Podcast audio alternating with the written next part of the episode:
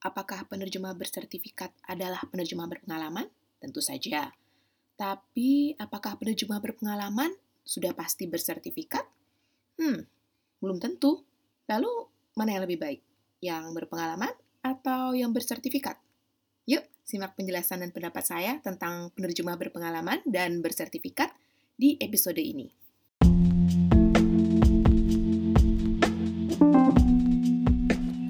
Selamat datang di podcast Being a Translator. Nama saya Desi Mandarini, saya adalah penerjemah dan juru bahasa lepas untuk pasangan bahasa Inggris Indonesia. Saya memulai karier sebagai pengajar bahasa Inggris, kemudian tidak sengaja terjun ke dunia penerjemahan, dan akhirnya memutuskan memilih untuk menekuni profesi sebagai penerjemah dan juru bahasa lepas hingga saat ini. Hai semua, kita berjumpa lagi di siniar Being a Translator. Apa kabar?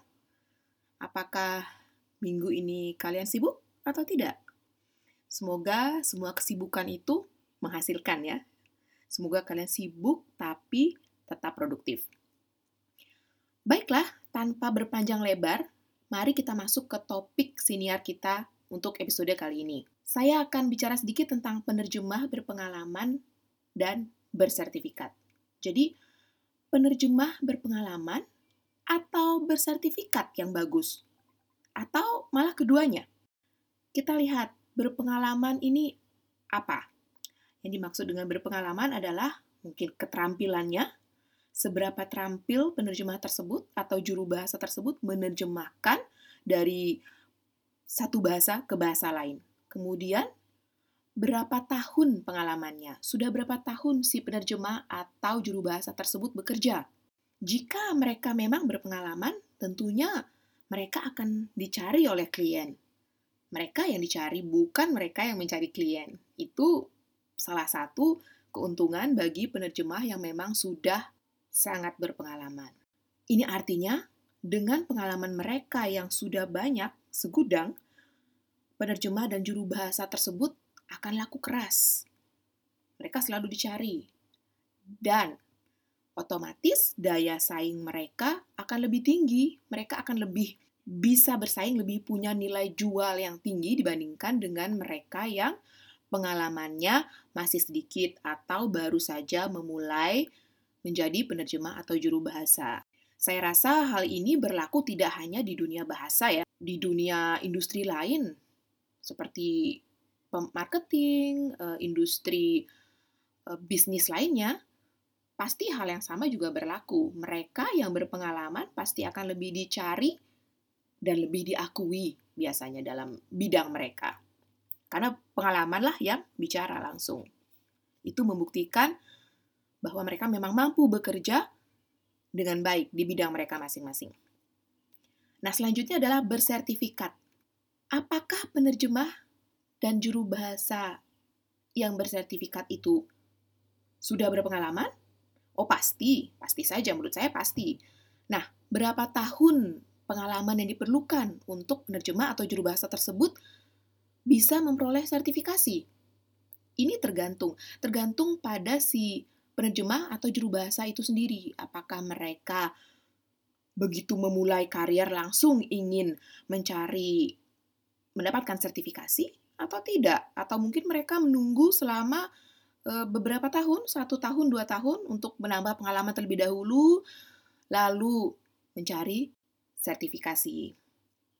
Apakah penerjemah yang bersertifikat itu pasti dicari klien?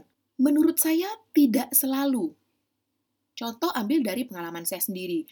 Saya sudah bekerja sebagai penerjemah dan juru bahasa lepas selama lebih dari 8 tahun ya sampai saat ini dan selama itu, saya baru saja memperoleh sertifikasi. Selama itu, saya tidak pernah menemui masalah dalam mencari pekerjaan, dalam menjaring klien. Klien lebih mementingkan keterampilan saya, kemampuan saya dalam menerjemah, dalam mengolah kata. Jika mutu pekerjaan atau terjemahan yang saya hasilkan itu bagus, memenuhi syarat dan permintaan klien, serta sesuai dengan ketentuan dalam bahasa Indonesia dan bahasa asing mungkin kalau saya menerjemahkan ke dalam bahasa asing ya eh, sesuai dengan ketentuan dan standar yang berlaku, dan ini membuat klien puas, maka sah-sah saja bagi saya kalau kita tidak memegang sertifikasi. Ya. Tapi saya tidak menganjurkan kalian untuk tidak mengambil sertifikasi. Sertifikasi itu tetap penting. Poin saya di sini adalah keduanya saling menunjang, tapi kita tidak harus bersertifikat dulu, kemudian mencari pengalaman. Atau mencari pengalaman yang banyak dulu, setelah itu baru mau mengambil sertifikasi. Uh, jadi, sekali lagi, kedua hal ini saling terkait, tapi tidak mutlak.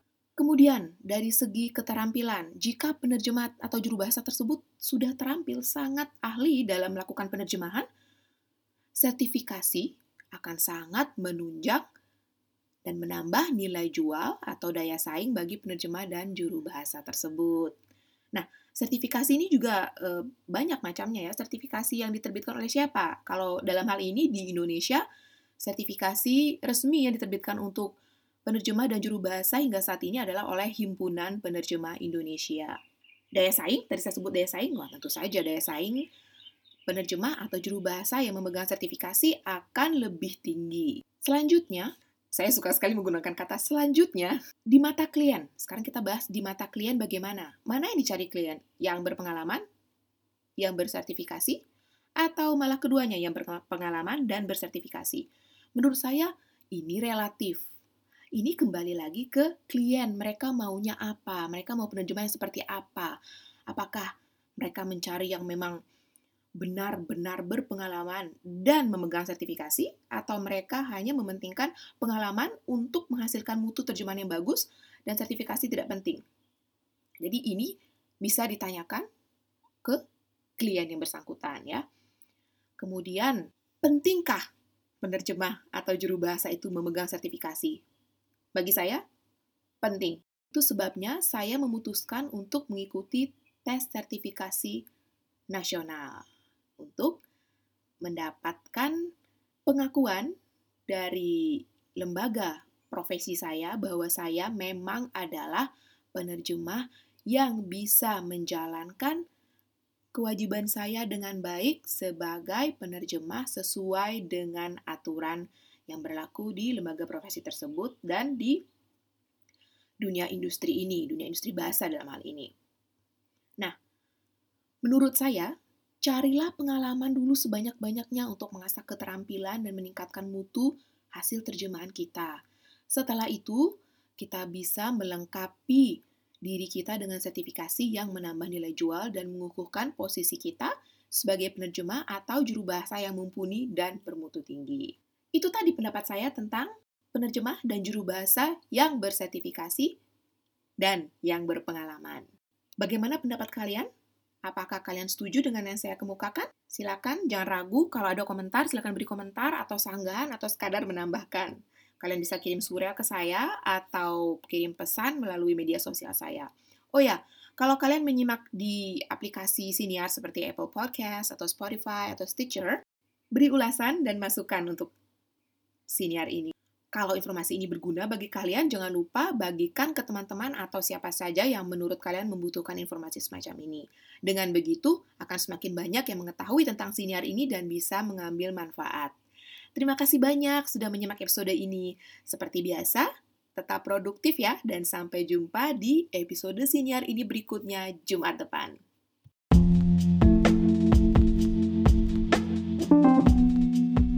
Kalau kamu suka podcast ini, jangan lupa bagikan di media sosial kamu dan beri ulasan.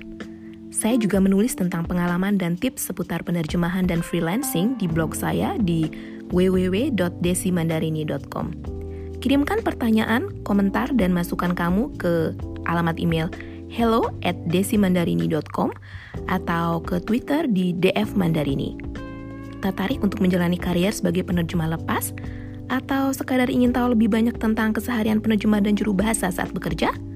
Ikuti Instagram saya di Desi Mandarini.